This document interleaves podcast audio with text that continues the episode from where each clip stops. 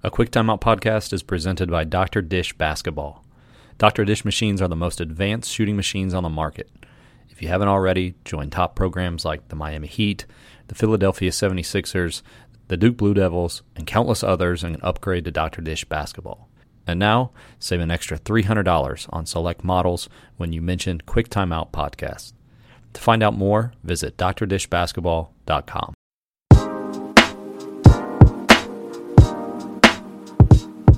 It's been a while, but it's great to have back on the podcast Coach Nick from B-Ball Breakdown. Coach, great to see you again. It doesn't really feel like it's been that long, but I guess it, the, the numbers will tell you that. But I, I, think also we see each other on the internet as well, so that's kind of it. Kind of uh, suffices, I guess, to stay in touch at least. So. Absolutely. Well, I'm glad to be here, but back again. Thank you so much for having me. Yeah, it's always a good time talking with Coach Nick and I can't recall how long ago it's been, but Coach Nick said to me, I've got a brand new defense I'm working on. But now that I think about it, like that was kind of it. And I'm not sure if I saw it on a coaching you video set that I got, but fast forward to last week and coach reached out again and said, I wanted you to check this out. So he sent me a web clinic and sent some film as well. And I watched them and thought to myself, that'd be great to have him on the podcast to talk about. So here we are. Well, that's a good sign since you didn't say, "Oh my God, I never saw this guy again." It wasn't so bizarre, but it might sound bizarre to some. Before we get into the details of it, just in general, how did this all come about? Okay, that's a great question. Well, I think a couple things. You know, when I do b-ball breakdown, all I do is sort of stare at footage all day long, and I'm looking at stats and looking at trends. And what we realized, you know, when you look at it far enough out, that like the offensive ratings uh, rating ha- continues to go up inexorably year after year uh, in a way that it sort of said to me, whatever we're doing on defense isn't working. And I and I, I would suspect that as the three pointer has taken hold of college as well, we'd most likely see that as well. The offensive ratings are going to continue to keep going up and up and up. And so the notion of traditional defense uh, just isn't going to solve the issues that we are now creating by having such skilled offensive play right now. Um, and, I mean, it kind of touches upon my dislike for uh, even something like something like the pack line. And dislike is not really the word. I just look at the pack line now as a, as a defense that was predicated on uh, a, an era when you would catch the ball and you'd rip through and you'd read after the catch. And now that we're teaching players at all levels, from eighth grade up until you know through college and the pros, we're teaching them to attack on the catch, reading the defense before the catch um, suddenly a lot of the defensive principles that we had for all every kind of defense don't really work so well. And it kind of explains why you'll see, like, you know, a number 16 seed upset a number one in the NCAA tournament. And you have a lot more upsets now because these mid majors and the, and the lower seeds can now level the playing field um, against coaches who might have had, you know, defensive principles from 25 years ago and they're still using them. So uh, that's all where it kind of came out of. And then tangentially, obviously, we'd seen uh, you know James Harden rip through the NBA in his MVP year and around that time, and so defenses were trying to get creative. And when I saw how the Jazz had done it in the playoffs, and I saw how I think Milwaukee played in the regular season against him, that got me going and started thinking about what we can do that'd be different. And then I just like to be radical sometimes anyway, just to kind of be radical to see if it if it does work. And so, out of all of that, I kind of you know started to come up with uh, this idea. When we talk defense, people start thinking defensive system, and they either connect it to man or zone. And you have man to man. Obviously, you have the subsets like the pack line that you just mentioned, and then others. Zone, they're thinking two three, one three one, three two. When the ball comes down the floor against your zone, what is the defense seeing initially? Great. That's a great question. So this is no question it's a zone, and I also have a lot of um, experience coaching the amoeba defense, which which we don't oftentimes get mentioned uh, uh, enough. That alignment is a one-one-three with a two guards instead of like a two-three. They're one-one. They're stacked. Um, and so I sort of have. It's not really an easy thing to describe because it's two different things. In the uh, if there's no three-second violation the, on the defense, then you can do a. You know, it's basically a one two one one, I suppose, is sort of how you call it. You have the three perimeter defenders, and you have the two guys stacked, one on the free throw line, one uh, under the basket, basically. Uh, in the NBA, the guy under the basket would have to be, you know, outside the lane and dancing back and forth. but um, we can keep it focused on you know being able to be in the lane as long as you like.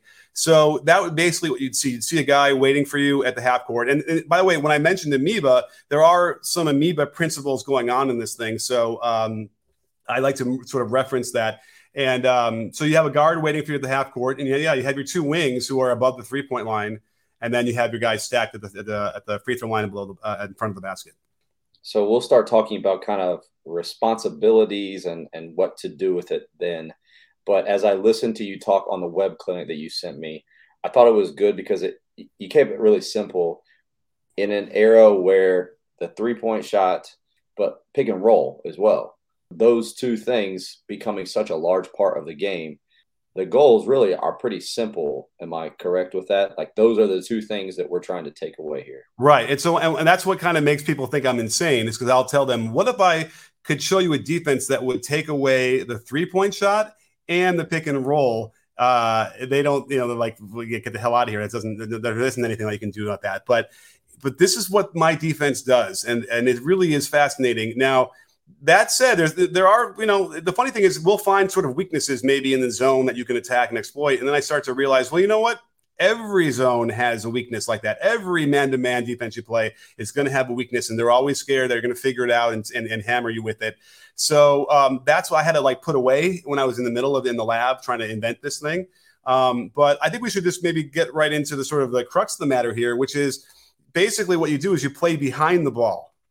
So the pressure that you're putting with the ball in the perimeter is from behind. And so as soon as they cross half court, and you can have a lot of fun with this, you can be in the backcourt picking up early and getting him, getting that point guard sort of moving quickly and then get behind on purpose, uh, or wait for him at half court and then jump behind as soon as he gets past it. That is the, the sort of the crux of the matter here is that once you start playing behind the ball, obviously it's really hard, if not impossible, to shoot a three if you got a guy breathing down your neck. Uh, that's what we discovered we were doing this live, uh, you know, uh, at, at, game speed. And so that was one thing. And certainly I got that from the idea that like most of the, the NBA and elite shooters, you know, the closeout, a normal closeout doesn't really affect them. They don't seem to mind that. Doesn't bother them much. What they would always say is what bothers them is when they're when you're behind them and they can't see where you are and your hands coming up by the side of their face. That seemed to be the thing that always uh, was a complaint from shooters. So I felt like this would be a really good way to kind of address that. Uh, if we want to kind of expand out a little bit a little bit more on the zone part of it, you have the two wings who are, you know, if you watch carefully with the Miami Heat two three zone, you would see Kyle Lowry with his butt to the sideline as a forward in the two three zone. It's exactly how I was positioning my guys because what's cool about this is that the zone players on the, on the perimeter are all facing the basket, which is completely radical and different. But when I saw uh, Kyle Lowry doing it, and then all of a sudden Duncan Robinson would start doing it on the other side opposite him, you can now see everybody and you can see the cutters and you can take away those passes. You can actually take away the position of the wing at the three point line. Because so, like, so Tony, for instance, if you were on offense and you were on the wing and all of a sudden the defender is standing like behind you, what would you think you would do instinctively? I think you'd probably move into the basket. You're like, oh, I can go. And so that's okay because we have the two defenders in the paint, which we'll get to in a second. And so now you're like eliminating the three point catch it, it completely because you're going to lure guys into thinking, okay, I'm going to move in, and so you're compressing the offense into toward the lane and toward the baseline.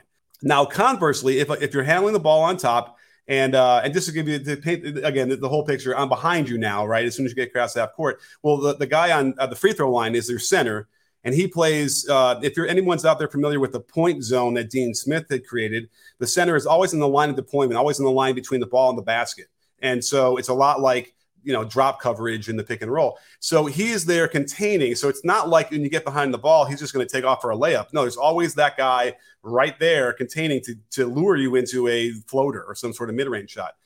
But imagine if I'm guarding you from behind and you're dribbling the ball, you can't come up and set a ball screen on that, right? There's no way to screen a defender who's behind the basketball. And the closeouts that we have uh, as the rotations start happening are all to get behind the guy. Now we've also seen in the in the modern uh, basketball uh, the, the idea of, con- of contesting shooters in the air. That seems to be a real good effect versus the choppy step, you know, high hand closeout. I, I will not say it's uh, fake fundamental anymore. Do not want to enrage the people who like to do choppy step closeouts. I will just simply say that it's outdated. And it doesn't really affect you know shooters who are getting better and better every year. So what we want to have you do is close out to get behind, which is a little bit similar to the closeout where you're going to contest in the air anyway, and then pop right back into play. So once that closeout gets there and you're behind the guy, again, the guy comes over to set a ball screen. He can't do it. There's no way to do it because you you you would you'd be running into the ball handler almost to try and set that screen. Uh, does that all clear so far? It is. Let me give it back to you and see if I'm understanding, just as others are listening, that we're understanding correctly. It is only the person guarding the ball that is behind the ball. So th- this is where it gets interesting because the two wing defenders, right, um, have a lot of leeway to be positioning themselves either behind the ball or even with the ball, or they might have to sink on the weak side. So uh, if, if they're on the weak side, for instance, and the ball's on the right wing, the left wing defender does have to sort of occupy a, an area that would be the equivalent of a 2 3 zone forward because there isn't the notion of uh, a potential like cutter and a layup, right? We don't want to give up layups. We want to give up basically what we all we want to do is give up long twos, you know, and floater contested floaters. If you want to beat this uh, this defense by shooting a floater with a hand in your face all game, please. And if you hit all of those, great. And I'll tip my cap and I'll say thank you. But meanwhile, we'll be shooting a lot of threes. And if you want to match floaters for threes, I would be more than happy to do that. Heck, I would probably match a few post ups if you want to go down there too and try and get down low and do that and, and with some threes. So that's, but yes, but there are moments, yes, where you could actually be behind the off ball player as well. Now, my favorite part of this, by the way, I think is um, as the ball starts moving, the, the player, the guard on top, uh, near the top of the key, it also is facing the basket. Again, completely opposite to what we normally teach. So when we were going live with with some good basketball players for about an hour, I got a whole bunch of clips of this. What started to happen toward the end is as we were getting everybody dialed in and used to this, the the guy on top could now see cutters who are thinking, "Oh, I'm just going to flash the high post and get an easy catch," and now he's jumping in and knocking balls away and getting steals uh, and causing all kind of havoc. And then also because he's watching, he can now start deflecting skip passes because he's at the top of the key. The skip is coming from the, either the wing or the corner to like the other wing. You know, it's a long way to throw that. And when you get a chance to see it all the way through, and you're also, you know, you're facing that way.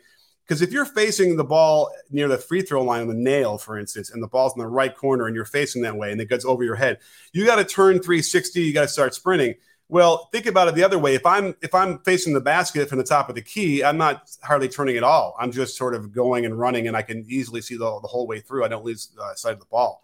So that that's what got me most excited. I think is to be able to have that guard who can be smart and can read real well and be a, like a center fielder, really create a lot of havoc.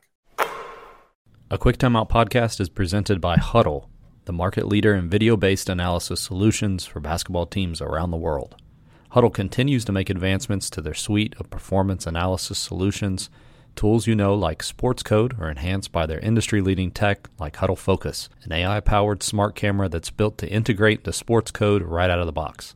It captures and uploads video automatically from any gym. Head over to hudl.com slash a quick timeout to get a peek at all they're bringing to the hardwood for every level of the game this season. A big thanks to 323 Sports for supporting the show. The guys with 323 Sports are a team dealer providing uniforms, gear, equipment, and more to schools and colleges across the country. I've used them on multiple occasions, and their customer service and low prices are second to none. To find out more, visit 323sports.com, or you can reach out directly to a rep at sales at 323sports.com. They'll be sure to do it right for your sports program.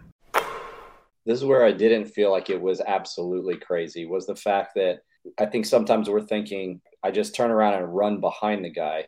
The majority of the time, when somebody on the perimeter, aside from when the guy's bringing the ball up the floor, which may seem kind of weird initially, like I just kind of let him go by and then I chase him down, kind of mm-hmm. almost the idea of like, I'm I'm tricking you or I'm getting I'm corralling you right to that middle man. It seemed like the middle man was really key because if he doesn't stay in front of the ball, kind of blows up everything else that's going on. But if the ball's then passed out, this is where it's not so crazy is especially at the NBA level, which I know you spend the majority of your time, but still it's it's trickling down is the idea of running players off the three-point line and you're kind of contesting and getting them to think, "Oh, I'm going to put the ball on the ground rather than shoot this because they're coming out at me so hard."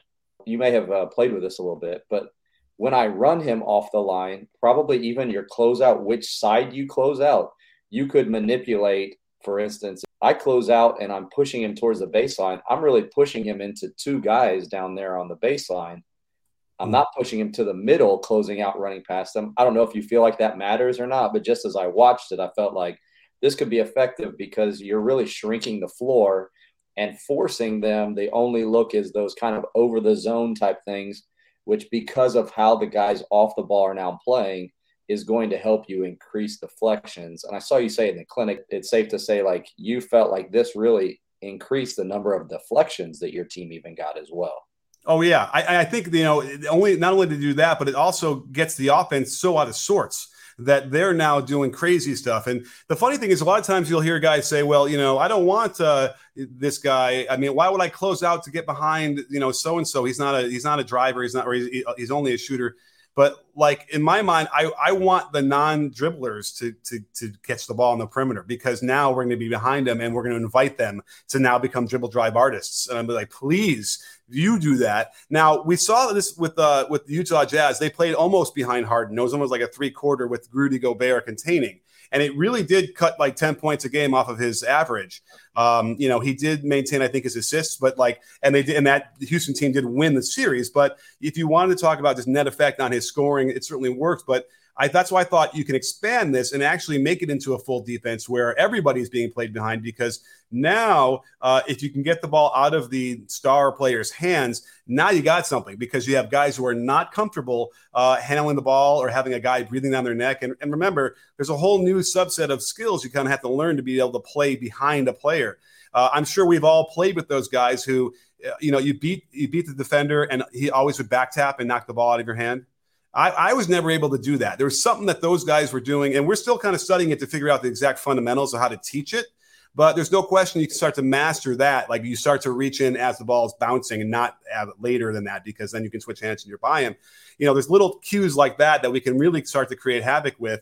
Um, but the other thing about the radical notion of this is on any given possession in the NBA, you are going to see this alignment because in a drop coverage of a pick and roll, uh, as soon as the guy uses the screen, the, the defender has to run and get be- around the screen, and now he's behind. And then you see the guy put him in jail and trying to keep him behind him, but he's behind. The, the ball screener's man is containing, right? And the other guys zone up behind him, very much like our defense is. So I thought, well, let's just get to that part already. Why even let them run the screen and roll and give them an advantage to start? Let's just get into that drop coverage mode right away. And uh, now that we're ready for that and, and can cover that differently, uh, you know, you can have be a lot more effective in that. So it really isn't that that crazy. Now, if you ever look at ice defense, which is you know, let's say on the inside ball screen on the wing, uh, they'll force you to the baseline, and the the, the the the defender of the of the ball screener drops it's exactly the same, except you just kind of get behind him. So in my mind, if I wanted to try and introduce this slowly to teams who maybe don't want to be so radical,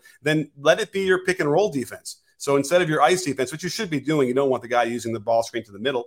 Get behind him. You know, make it really make some havoc because now you can get a affect the ball handler a little bit better. You with back taps and all that kind of stuff. You certainly aren't going to give up a three pointer now in that any kind of scenario like that. And I, I think that would really uh, that's that's the real issue here. Is it's it really isn't that radical when you kind of boil it down. Here's the part where if you're listening to this, we're going to bring up some film, and I'm just going to let Coach Nick kind of talk through some of the things that are happening here on the screen. We'll run some things back you can go back and watch this again, slow it down. Uh, we're going to point you at the end to some more resources that will hopefully make this a little bit more clear.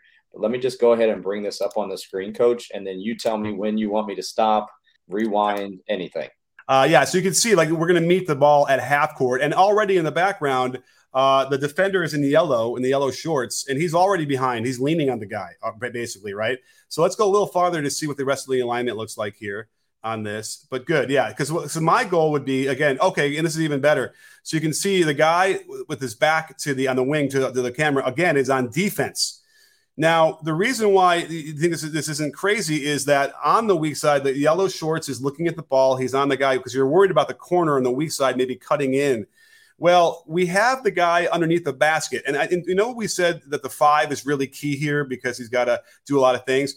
His job is actually really easy because, again, all he's worried about is staying on that line between the ball and the basket. It's, it's kind of very simple. I took that from the, and I told you from the Dean Smith defense.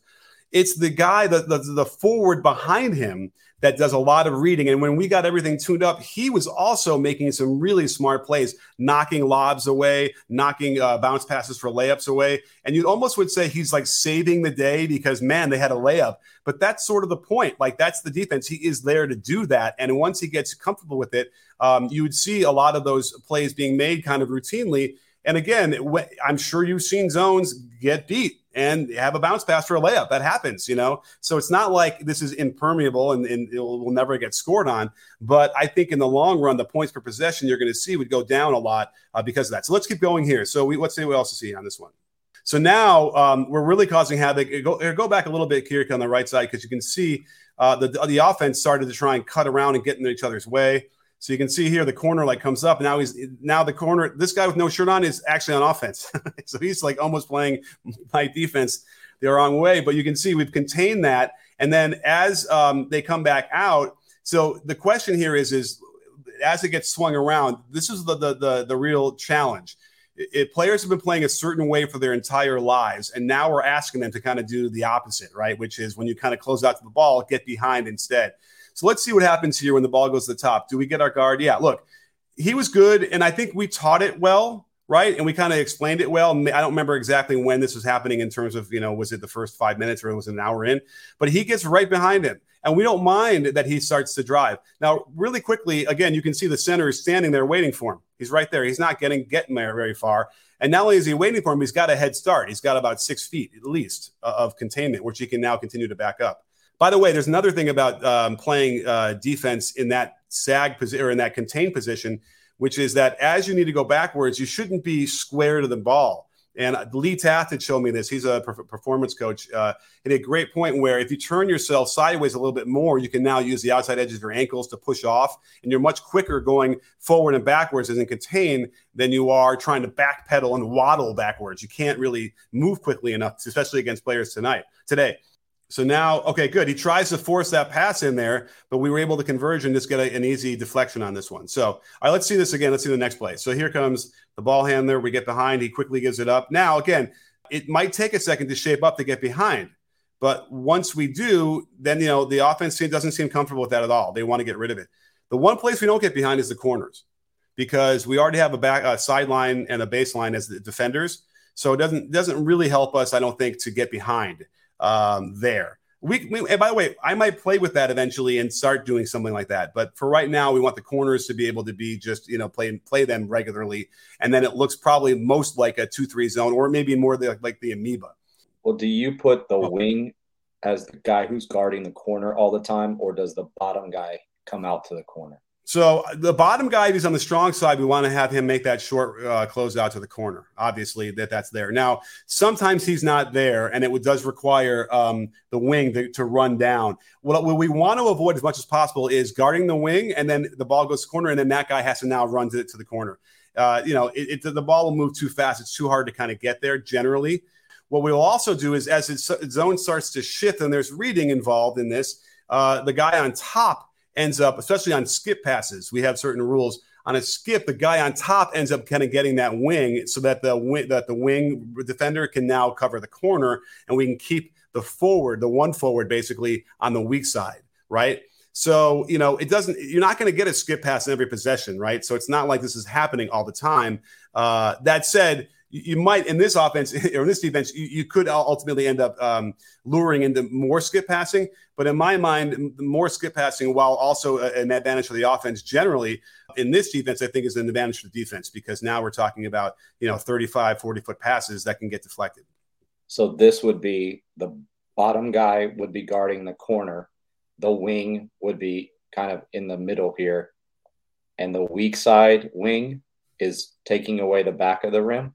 Yeah, weak side would play would play that that traditional like two three zone forward weak side area, and then you know if, if we're in the right alignment where the forward the, uh, the one of the one two one one alignment in, in, my defense, if that last one who's not who's a forward, if he's there in the corner, then the wing can just deny the ball back out to the to the to the wing. Which is a lot like what we do in amoeba, you know, um, and then, or you can even double in the corner if you wanted. So the, the, if we get to the corner, I feel pretty good. I feel like there's opportunities to kind of get a trap in the corner. And the only option they have would be like a long skip pass from like the corner to the opposite wing or something like that, which is fine with me. You don't want the same player, guy in yellow shorts, guarding two players in the row in a row. You don't want him guarding the corner and then coming up and having to guard here, correct? Ideally, yes. Don't want that. you don't want at any point, anywhere on the floor, two people guarding the basketball. Correct. Correct. Oh, oh, uh, yeah. I mean, I, right now in the base way we designed it, we don't have double teams. Is that what you mean? Yes. Yeah, I, I mean, I really not, not planned, just like unplanned. You don't want anybody ever two people guarding the ball at the same time. I mean that that's the, that's the base design. But that said, I, in the corners there are lots of opportunities where you could you could you could turn it on and, and have a, a, call for that for that possession. Let's say you know hot or something, and then they they'll know okay here now we're going to go to the double in the corner. So so yeah, so that's that that it does happen, but mostly corner. Uh, okay, so there now now you can see like it came back out to the wing, and then he closed out behind, and then he tried to skip it, and then it got deflected, right? So let's see what happens here. So now, and, and the offense was trying some different things. I'm going to refilm another session next week. We're going to actually coach the offense a little bit more. This is more like five out, just kind of to see how it works. The ball, uh, defender gets behind the ball. There's, there's contain. It's all really good. You can see there really isn't a chance to do much out of this. He's playing straight up in the corner. Oh, that that's a steal. Hard to believe he didn't get it. But um, and but there's a good example of how the weak side wing had missed a steal, but okay, then he's back on the on the on the ball here behind, and now the the this is the center coming out. I think. Let's see. Keep going. Yes. So in the amoeba, you have the center that close out the corner as a normal rotation. And I kind of designed this where I didn't want that to happen because I figured, you know, NBA teams will have these big centers. They don't want them to come out from the basket. So let's keep him there, which is why I like that rule. He always stays between the ball and the basket and within a 15 foot radius, you know, around the basket. But there are, if we did have a mobile center, like a Siakam or, or anybody like that, then we the rotations do change and it opens up a whole lot of things where those two guys interchange the one one uh, on the bottom. So suddenly he can go out there, and it, it does make it a lot easier for us to, to avoid things like this. So keep going, you'll see the center kind of come out. And then again, a contested corner three ends up being an air ball, whatever. You know, th- fine. Uh, most zones are happy with a contested three. Get a hand up, running at him, let him shoot it. If he makes it, oh well. Now, the, the I would say that the probably the biggest frustration uh, that coaches have during games that see them get so angry at players is probably closeouts. Right? They're trying to close out. They're trying to do stutter jump stop. They're trying to do choppy hands, whatever, high hands, choppy feet, and they get blown by, and the coach freaks out and they score, whatever.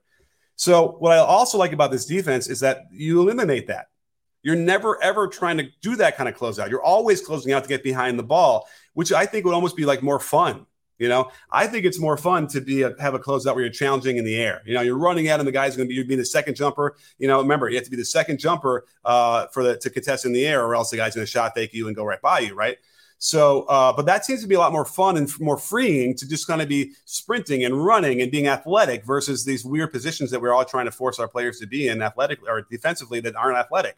So I love this notion that you can eliminate the, the, the, whole closeout frustration because you're just getting there to get the guy off the three point line, get him driving, making him uncomfortable, back tapping, all that stuff. Good. So there's a closeout. Stop there. So now here's an example as we were playing with this a little bit where the guy in yellow, you know, in theory could be here. Go back a little bit when the ball's back on top. The guy could be behind him right now, right? Because I, I, I would I love to be able to see catches uh, where the the, play, the defense is already behind. On the weak side, you can see that the, there's a short corner uh, offensive player in the maroon shirt who's filling, who's trying, to, you know, whatever. Well, look, the defender is right there and and watching and will be there, and so is the the, the center at the free throw line. That is not an easy pass. You're not going to thread that through that easily, right? Uh, and if you do, oh, great, with a guy breathing down your neck behind you with pressure, right? That's also the key.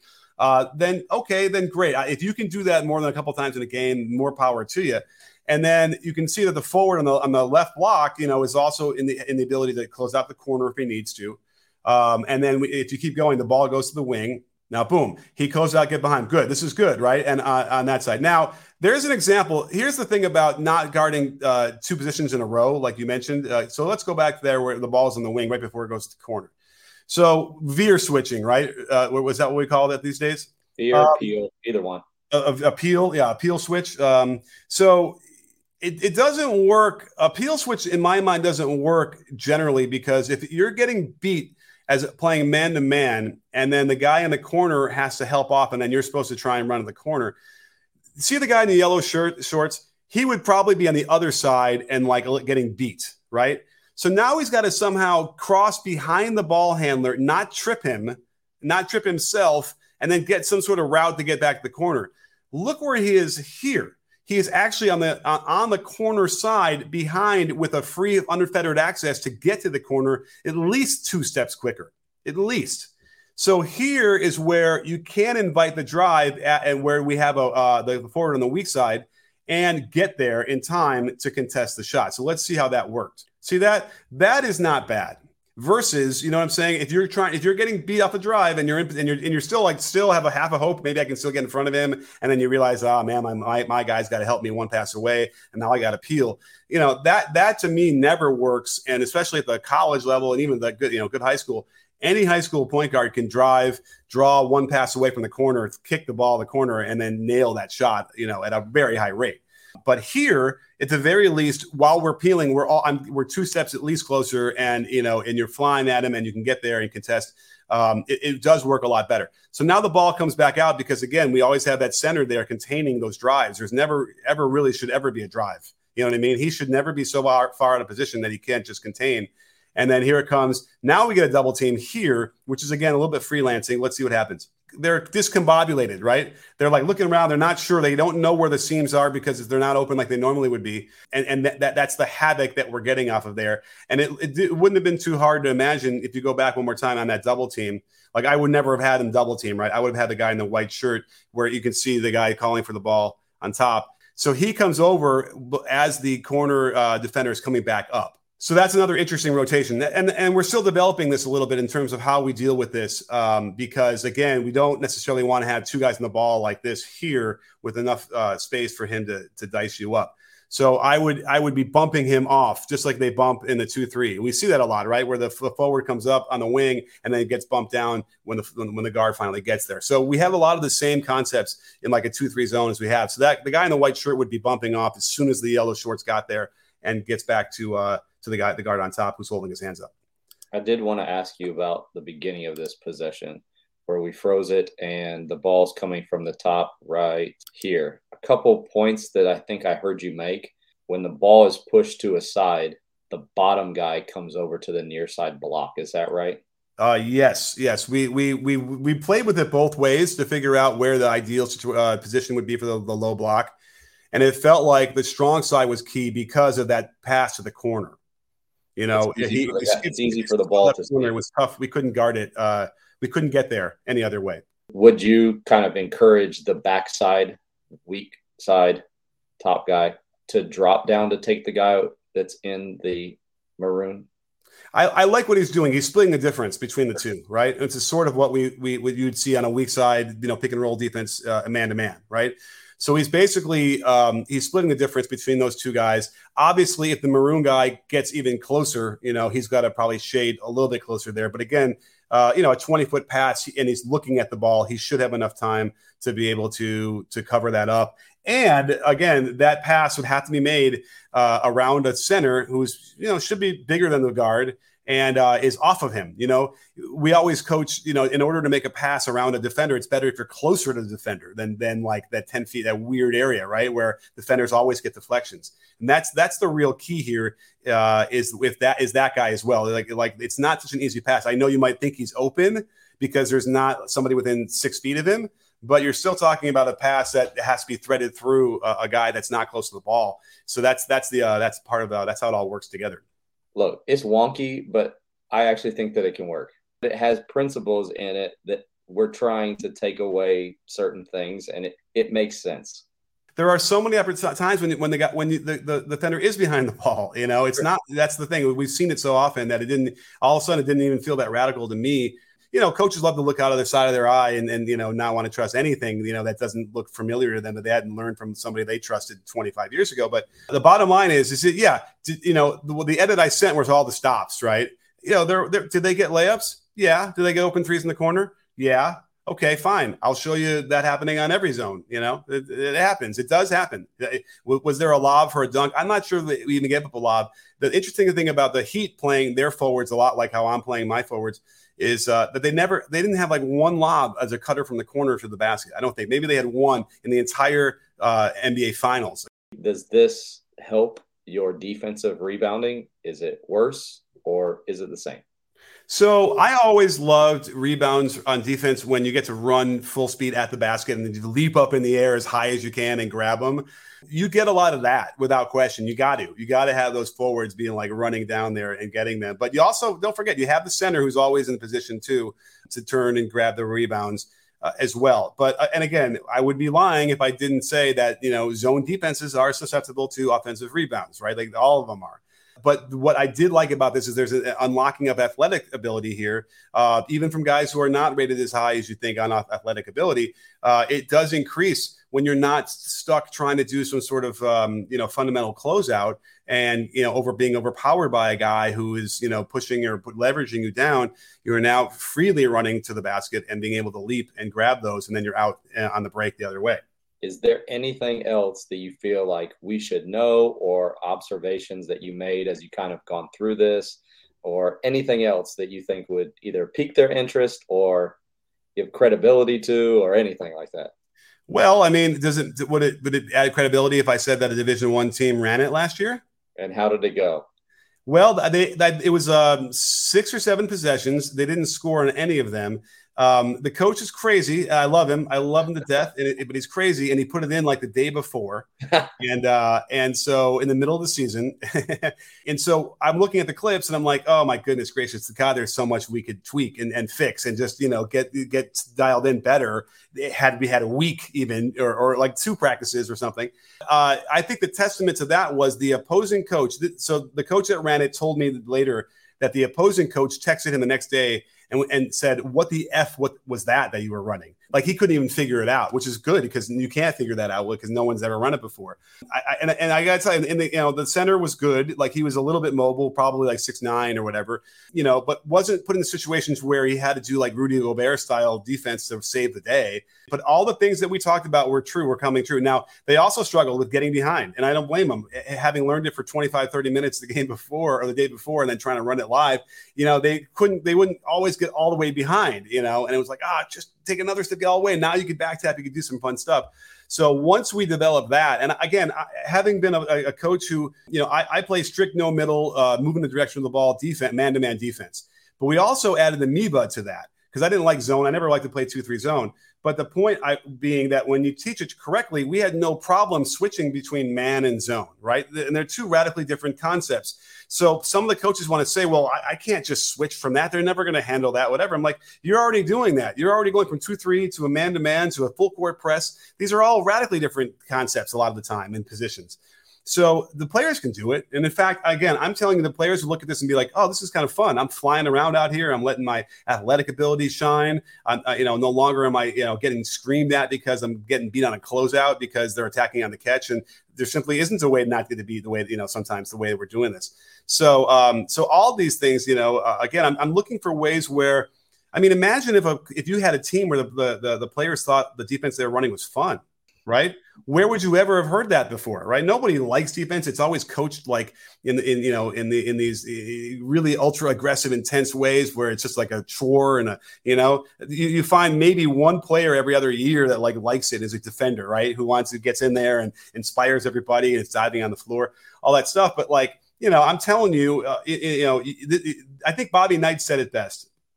I think it was Bobby Knight when he said, "Defense is just offense without the ball."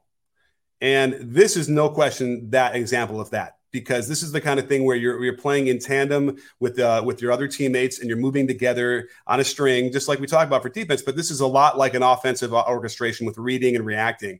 I guarantee it'll be it'll be more fun on defense than you'll have in anything else. I'm sure this has piqued a lot of people's interest. We attempted to show clips, but it wasn't very organized just because it was a bunch of random clips but you're working on something to kind of organize all the thoughts, correct? Correct. So I'm getting on the court one last time to film another round of uh, players running through it at full speed, uh, and we'll pay attention a little bit more to the offense this time to kind of uh, you know come up with some scenarios where we can see if we can really push the the, the boundaries of the defense. So I'm going to film all that next week, um, and then on my YouTube channel, I will have a video that incorporates all these things. We'll have footage of NBA as well to kind of accentuate why this is not so radical. It will also it will give you a, enough of a, of a baseline to understand what it is. And then, I mean, I will be willing to come out uh, and help you install this offense. Uh, it, I, it's that important to me that I want to really want to see a fair shake at any level. This offense run and work, and because I know that eventually an NBA team is, is, is going to run it. And by the way, even if it's like the last possession where you know you're up by three and there's eight seconds to go, and you know you don't want to foul, even though you should foul. Okay, just take the foul. Don't let them shoot a three. Uh, okay, fine. You don't want to do that. Well, then run this defense. This will eliminate the threes that you're so worried about, and um, and you won't have to foul then, and you'll win that game. So, uh, and again, I will be willing to um, to come out and and and, uh, and help you install it. That's Coach Nick from B Ball Breakdown. Coach, always great talking with you. Thanks so much, Coach. I really appreciate it.